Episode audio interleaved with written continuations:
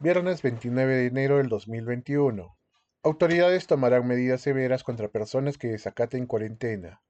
Los ciudadanos que tengan infracciones por incumplir con las medidas durante el estado de emergencia por el COVID-19 y no se hayan puesto a derecho no recibirán apoyo alguno del Estado. El gobierno dispuso que endurecerá sus medidas del control para evitar que se repitan errores de la primera cuarentena. Las multas por no usar mascarilla o no respetar el toque de queda son de 387 soles a más.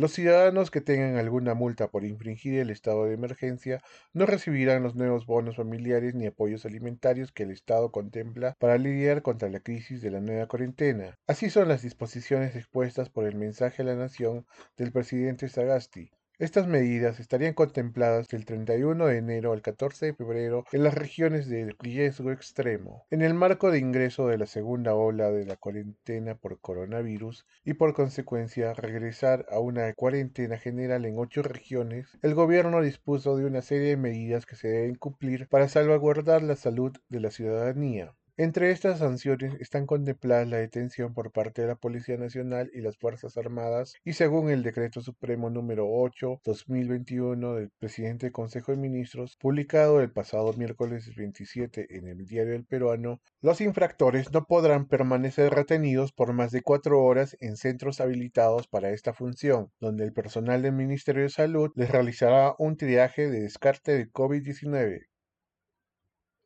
Sábado 30 de enero del 2021, el ejército birmano detiene a varios políticos y líderes civiles.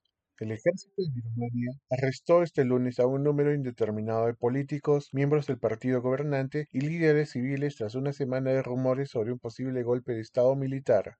Los familiares de algunos de estos detenidos, entre ellos prominentes miembros del Partido y Liga Nacional para la Democracia, encabezados por el Nobel de la Paz Aung San Suu Kyi, informaron que las detenciones sobre las líneas de teléfono y comunicaciones permanecen cortadas, aunque todavía funciona la Internet, pero de forma intermitente.